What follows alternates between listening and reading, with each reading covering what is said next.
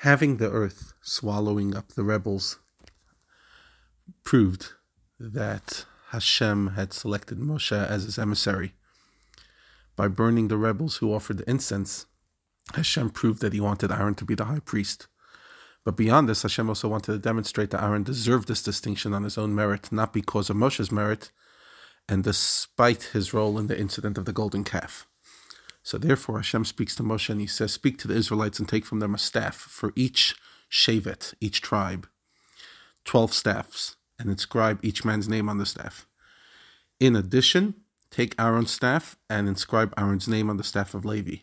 For even though the tribe of Levi is divided into Kohanim and Leviim, there is nonetheless only one staff for the head of their father's house.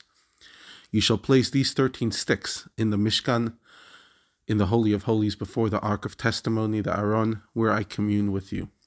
The staff of the person I will choose will blossom, and I will thus calm the Israelites' complaints that they complain against you, ridding myself of them." Moshe spoke to the Israelites, and each of their princes gave a stick, one for each prince, a total of twelve.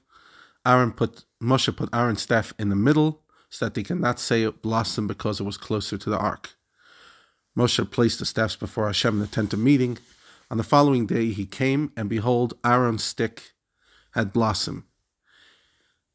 Specifically, it gave forth blossoms. These flowers dropped off, and the staff sprouted buds, and then produced ripe almonds.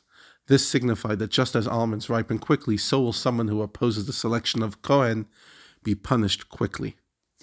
Moshe took out all the staffs from before Hashem and showed them to the Israelites, together with the flowers that fell off Aaron's staff before it sprouted almonds. They saw, and each man took his stick. By showing them the fallen flowers as well as the sprouted staff, Moshe showed them that Hashem had miraculously made the staff flower and produce fruit, but did so following a plant's natural progression of growth.